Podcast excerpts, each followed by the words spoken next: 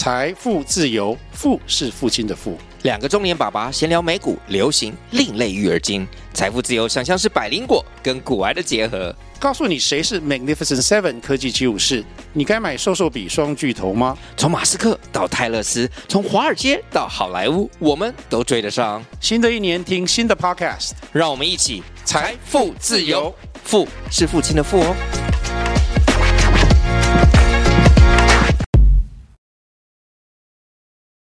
那来我这边工作的一个小朋友，有事没事提到说，呃，钱不够啊，过得比较辛苦啊。可是我看他的手机是拿最新款的，比老板用的都好，比我用的都还好。Hello，Hello，大家好。Hello，我是悠然，我是阿文。大家好，我是 Danny，今天很开心来到 NSCL，然后来分享一下我在越南的一些经历。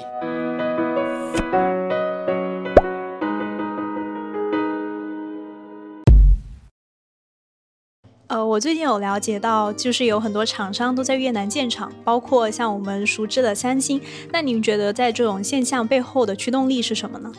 呃，基本上是这样，有几个原因哦。第一是优异的贸易环境，因为越南它是所几乎所有的贸易呃协定都签的，也就是说，像越南出口欧洲是零关税，我记得，然后出口美国、出口。澳洲或出口一些西方国家进出口来讲，它的关税都非常非常低，所以这也是吸引外资的一大原因。因为外资他们只要制造，他们就希望出口，那出口就有关税的考量，对，这是一个利好。那第二个利好，我呃刚呃一直提到的，不管是劳动力的成本跟密集程度，因为越南现在的呃人均年龄是三十二岁。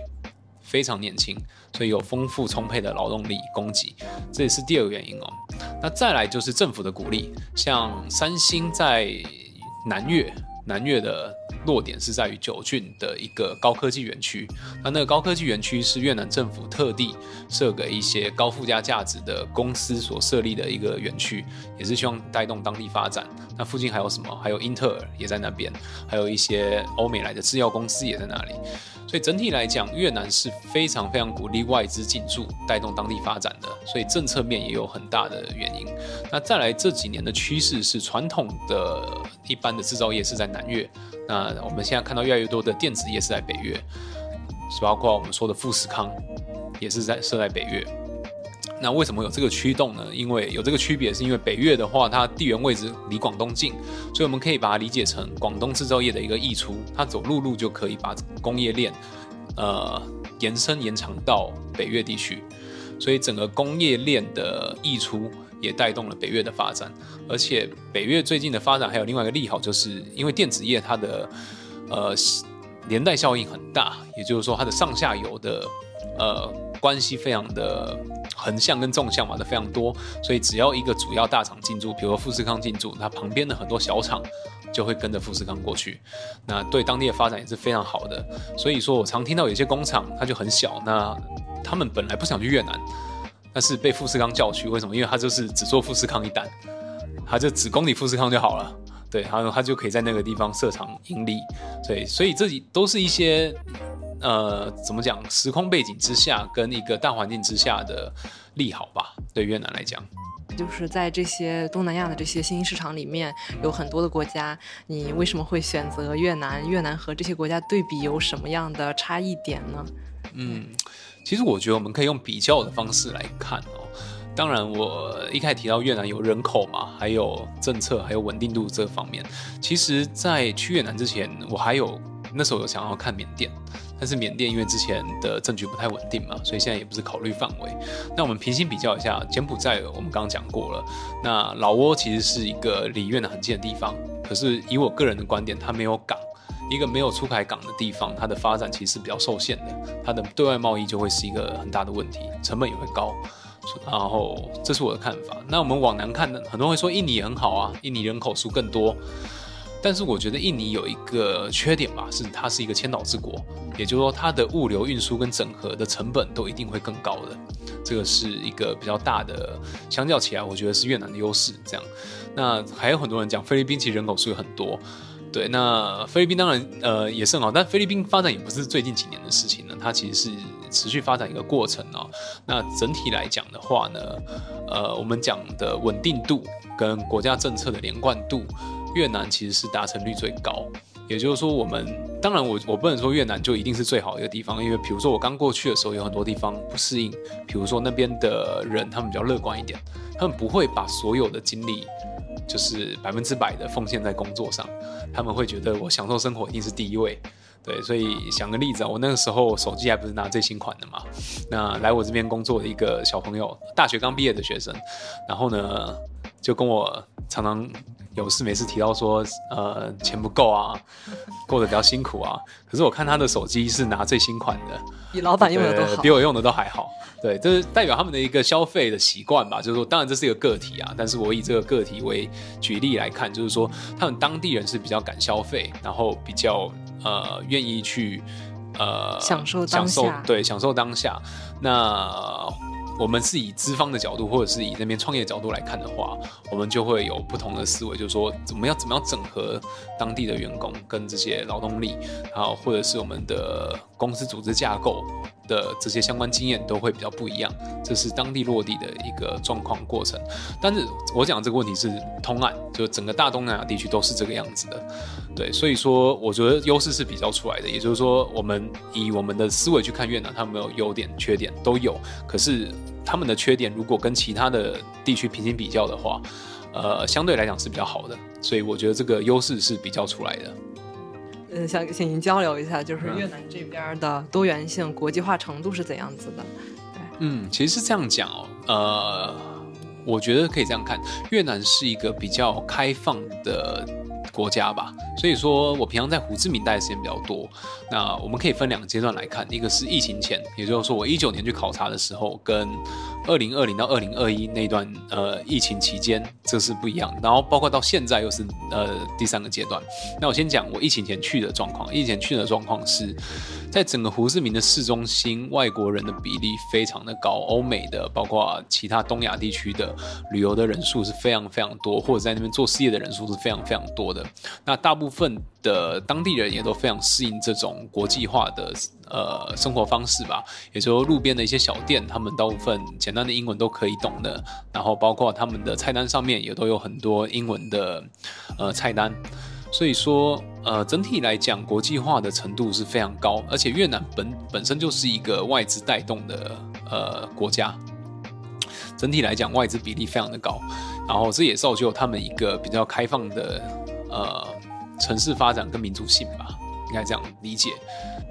那第二个阶段是我们讲疫情期间，疫情期间是二零二零到二零二一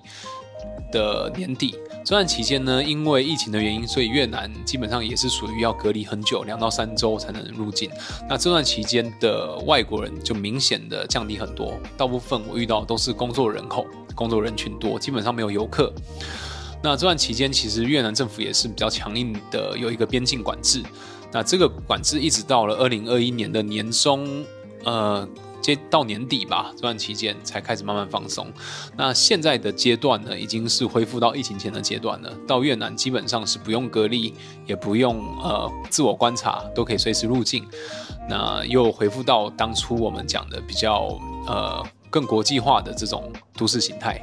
那我们聊一聊，如果在那边工作的话的一些国际化的状态哦。对，像我自己招人的话，我是找会中文或会英文的本地人。对，因为对我们来讲，呃，我觉得这样子的工作效率会是最高的。那越南，我觉得可以分这样分，就是说有纯内资，纯内资就是纯越南人的公司，跟有。半外资就是说，里面会有越南人跟本地人这样的阶段，还有一个纯外资，纯外资基本上也都是有越南人在里面工作的。这样，那当地来讲的话，其实呃，越南本地人的学语言的风气是非常盛行的，因为外资多嘛，所以说他们的大学就有很多都有日文系、韩文系、中文系、英文系都有，甚至呃，因为越南以前被法国殖民过，所以当地的一些我们讲的呃。比较有钱的后代，或者是官方背景的后代，他们都是以学法文为第一优先，第二外语为优先。对，所以国际化程度还是高。那以工作的习惯来讲的话，我觉得可以这样子看，就是说，呃，只会讲本地语言的人才其实是比较多的，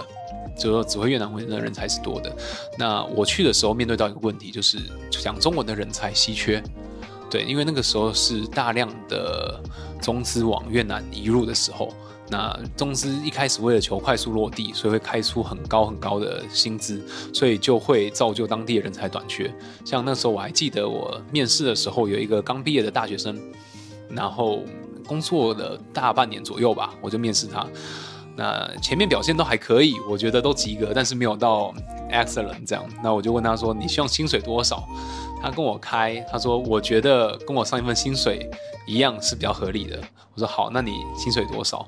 他说：“呃，我觉得两千美金起，就是我换算过来两千美金起一个月是比较合理的薪水。”那。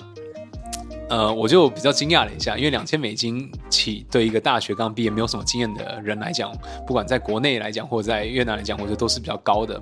那当然，我后来就比较好奇，我跟他多聊。那他是说，因为他的起薪就这么高，所以他不可能接受更低的薪资，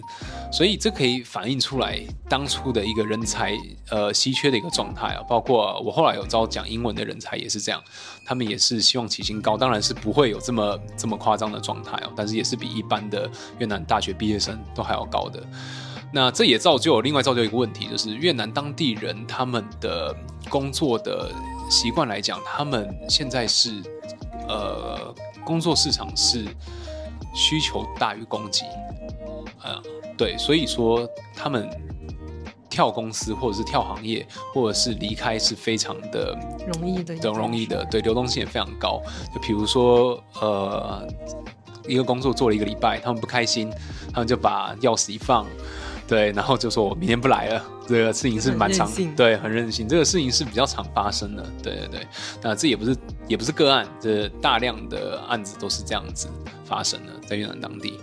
啊，还有一点就是当地人的基本上来讲，他们的自尊心比较强，有越南越南的，我觉得整个民族性吧，他们自尊心比较强，也就是说，当他们做不好的时候，比较要用鼓励的方式或者是教导的方式去跟他们说，就不能够用。我们讲训斥，对对对，不能够直接斥责，或者是不能够太强硬的跟他们讲，他们会觉得比较容易感到内心受伤吧。那内心受伤，他们很容易就直接离职了，这是比较特别的现象啊。想了解一下越南这块，它的民族之间有什么划分吗？或者有什么相处中有什么问题吗？然后还有就是越南有没有宗教呀？对。嗯呃，应该这样讲，就是越南是一个背景比较特别的地方，它过去一直是受我们大中华圈的影响嘛，就从古代秦秦帝国时期那个地方，其实就是属于中国的版图，那一直到后期到近代，其实陆陆续续，呃，有些朝代没有，有些朝代有，它都是纳入中国的版图的其中一个部分。也就是说呢，他们受中国文化圈的影响非常的重，那但是到了近代又受法国殖民。所以他们又有法国殖民的文化底蕴在。那我们转到宗教上来讲的话，就是基本上大部分的人还是信仰佛教居多，但是当地的天主教也是很多的，就是有有这样的人群。但是大部分百分之七十吧，我记得数据没错的话是信仰佛教，那剩下第二多的是天主教。这样的一个状态。那民族上来讲，越南的民族其实大部分是金族，金是北京的金，金族人。那金族人其实，在越呃在云南那边也是其中的一个一个少数民族。对，那他们越南其实有很多不同的少数民族，不过大部分的人都是金族人。对，所以他们的呃属于金族为主的一个地区吧，这样。越南这几年发展的很快，然后也有很多公司涌入越南，所以在他们发展的阶段里面有什么阻力吗？就比如说像基建跟不上这种。呃，现场我观察到了，我觉得他们的基建跟物流系统都还在建设当中。比如说他们现在的地铁就还在建设当中。那第一条地铁现在在河内已经开始开通了，在今年的时候，那胡志明呢已经建好，那还没有营运。那这个就是可以很明显的带出他们的基建现在还在成长当中。再是物流这一块，就是越南其实是一个产粮的、产粮食的大国，但是他们的冷链系统在最近还在持续发展，也就是说还没有到一个完全到位的一个阶段。那其实包括食物的冷冷链，或者是整个仓储系统 （logistic） 的呃 distribution center 的建立，其实很多的大的玩家也都刚进去。在开产营运这一块，也就是说呢，呃，整个 gap 的话，我在看的话，会是说物流这一块会是未来的一些大投资的重心了。以机构投资者来讲的话，那个人投资者，我们把呃眼光放小一点的话，我会有几个面向来看。一，我会觉得那边的整个科技化的程度或者数据化的程度还没那么高，也就是说，很多资料的来源或获取都是比较不透明的。比如说，像我们有时候在看一些想要整理出一些数字报告，会发现说这些数字没有可信的来源。那我们只能用线下的方式自己去找到一定的量体，然后整理出一个数字。这个是我觉得在当地比较呃现阶段面对的困难跟问题。像我之前有遇到一个美国的公司，想要在越南做大数据分析的咨询公司。那我跟他聊，他说他现在面对的困难不是人才，也不是其他的，而是他找不到好的呃 data 的来源，就是说没有一个。数据够大，然后够可靠的数据来源，让他们去能够发展这一整套的系统。对，所以说我觉得整体发展还是偏早期吧。那这个数字方面跟呃科技方面的来源跟应用都还是比较欠缺的。想请问一下，就是现在有很多呃很多越南人他去北美留学，然后未来可能想回到祖国建设家乡，呃，也包括有的人他想去越南发展。呃，关于人才这一块，在越南您怎么看待他们的？有什么新的机会吗？或者是有什么新的看法？嗯，对，其实我们可以分两块来看哦，因为早期在越战之后，其实有一批越南人，那个时候是到欧洲跟美国去，所以现在在一些越侨，我们讲美国或欧洲的越侨已经是第二代、第三代了。那在越南，我也有看到一些，他们最近也都是慢慢回到越南发展，因为经济在成长。对，那这个算是一批人才。那另外一批就是本地培育的人才。那本地培育的人才呢？呃，他们的高等教育现在还在，我觉得还在成长跟发展期，也就是说，他们他们的教育跟国际接轨的程度，我觉得还在一个摸索跟成长的阶段吧。包括越来越多的国际学校，比如说德国或者是欧洲的学校，有跟越南的高校开始做联合，甚至在本地设学校。那为了就是要更好的把本地的人才跟国际做接轨。对，所以说，呃，我只能说现在还没有到国际认可的程度。当然，我说的是大部分，不是说全部。那现在在朝着更好的方向前进。那另外一部分就是说，原本就是在国外生长或者是成长的这些越侨，他们回到越南来讲的话，他们更多的是把在国外的经验带回去。像很多的创业公司或者是一些呃金融公司，他们都是一些越侨回来创立的，把欧美的资源跟经验跟对跟人脉对接都带回来。对，那这个是另外一个面向。那我只能说，因为现在越南的发展越来越好，也吸引了这些原本在国外也成长得很好的一些越侨，他们现在也会越来越多的回到越南本地做发展。那以人才市场来讲的话呢，其实呃，在当地我也发现一个现象，就是高阶人才的薪水其实是比我在台湾看到或者是在大陆看到的同等人才来讲，薪水要更高的。对，像比如说我看到了呃。一些科技公司，呃，零售科技公司吧，在他们原本是在海外的主体公司，在越南发展，他们的财务可以到一个月七八千美金，不加 bonus 底薪而已。但是同等人才，我放在台湾或放在大陆或其他地方来看，其实没有这么这么这么多需要这么多薪资的，就是因为当地人才对高阶人才的欠缺，造就对稀缺，造就我要请到同等人才的呃 cost 更高。有当地是有这样一个特殊现象。呃，那作为一个外国人想去越南创业的话，有什么需要特别注意的地方吗？呃，我会这样看，就是说刚到的时候呢，坑还是不少的。我觉得我们呃，先不要讲趋吉，我们先讲避凶，就是说呃，在那边待的时间长的外国人，大部分都喜欢欺负。来的时间短的外国人，也就一去常常会有一些老前辈，呃，四五十岁、五六十岁，我也遇到很多啊，说啊，你刚来，你什么都不知道，我跟你讲事情就是怎么怎么怎么做，然后讲一讲，你这样做你绝对不行，你绝对会被骗，你先给我多少多少钱，我帮你都处理好。对，这种呃非常非常多，那基本上来讲，我觉得大家还是要有。独立生存的能力，就是说，一到了之后先，先要落地，然后要有自己独立的呃视野跟看法，甚至自己去看法规，自己请教律师，或者是自己找靠谱的一些呃会计公司，先把这些财关税法跟当地基础的法律给搞清楚，再落地会是比较好的。要不然当地其实蛮多骗子，呃，也不讲骗子，或者是想占。新来的人小便宜的人很多，包括很多越南本地人。那时候听到我们外国人过去，然后要做一些投资，都会一坐下来就开始翘脚，然后开始说：“你们外国人，我跟你们讲，你们什么都不懂，这个事情都不是不是怎么怎么怎么做的。然后我的亲戚是谁谁谁谁，你给我多少钱，我都帮你搞定。然后一个礼拜就下来。那其实这种故事听多了，就会觉得说，呃，相似性很高。那越了解，就发现这种呃有这种说辞的人都不太靠谱。所以说，我觉得。刚去还是要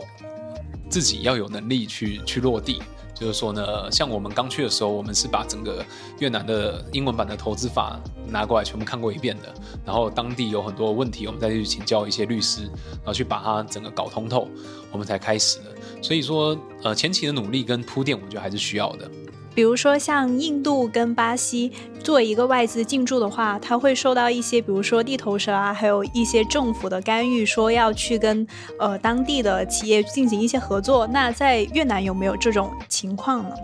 嗯，其实是有的，像有一些行业就明定外资没有办法做，比如说通讯产业。或者是一些比较敏感的行业吧，对于国家安全或者是当地政府觉得需要保护当地的一些产业，他们会明定外资没有办法触碰，或者是说我们讲的外资是这样，就是说呃股份小于百分之四十九的合资公司也是属于内资公司，也就很多外资公司入到当地，他们需要跟本地的一些企业合作，是因为法规的要求，法规要求说。呃，明定外资没有办法去进行这类的投资或生产或者是营业项目，那外资公司就必须要找一个内资公司合作，是有这样的一个状态发生。对，那想向您请教一下，就是如果说我想去越南呃创业的话，我需要懂越南语吗？还有，您对呃一个创业者想要去越南创业有什么小建议呢？嗯。对的，我觉得先讲语言方面，语言方面长期发展一定是需要的。当然，当地来讲有一些语言的人才，他可以先做翻译，比如说中文的人才，或者是当地有一些越南华人嘛，越南华人是也会讲越南文，也会讲中文的。呃，前期可以靠他们，或者是如果英文也可以的话，当地有很多英文的人才也是可以。呃，刚落地的时候可以靠这些人来当翻译，但长期发展一定还是需要自己的语言跟得上。对，这是我的建议，这样才可以有一个长期的发展嘛。因为你毕竟不可能谈任何事情都是透过翻译。那我有听到很多例子，就比如说有一些老板，他们一开始去越南，然后什么语言都不会，就找了一个秘书来，啊，秘书通过秘书来做所有事情。那到后来秘书的权力越来越大，甚至开始帮忙挡单了，甚至开始行贿了，这些都有，呃，时有所闻。所以说长期发展的话，我觉得自身的能力，就是说，呃。语言能力还是要呃积累吧，还是要一定的程度。那第二个方面来讲，当落地，因为其实我觉得越南的整体环境跟我们一般熟悉的环境还是比较不同的，也就是说前期是需要一段时间的 buffer 去适应，去了解当地的游戏规则，去了解那边的风土民情，先知道怎么样那边的大概状况。我们讲接地气，所以说我觉得有两个渠道啦。如果第一个就是可以先在越南当地看有没有工作机会，先去。呃，透过工作的方式去跟越南人打交道，然后去跟当地去熟悉当地的各种生活环境，然后等到比较熟悉了之后，也有适当的呃机会了再跳出来做，这是一点。第二点就是说呢，已经想好各方面的渠道，然后给自己一段时间，先到越南去寻找同业同好，然后透过他们，然后也透过自身的呃需求理解去那边去去闯开一段自己的。事业吧，但是我会觉得说，不管怎么样，要先理解一个现实，就是那边的呃，理解当地的环境跟适应当地环境是需要付出努力，跟是需要一段前期的适应期的。那怎么样去 adapt 这个不同的环境，就要看个人的想法跟手段。嗯，非常感谢丹尼的分享，好，我们今天就到这里了。呃，希望大家能够多多点赞、关注，一键三连。嗯，打开小铃铛，订阅我们的频道。呃，也欢迎关注丹尼的公众号“月头札记”。呃，如果有对于越南投资感兴趣的朋友，呃，欢迎通过下方的邮箱直接联系丹尼。好，谢谢大家，谢谢大家。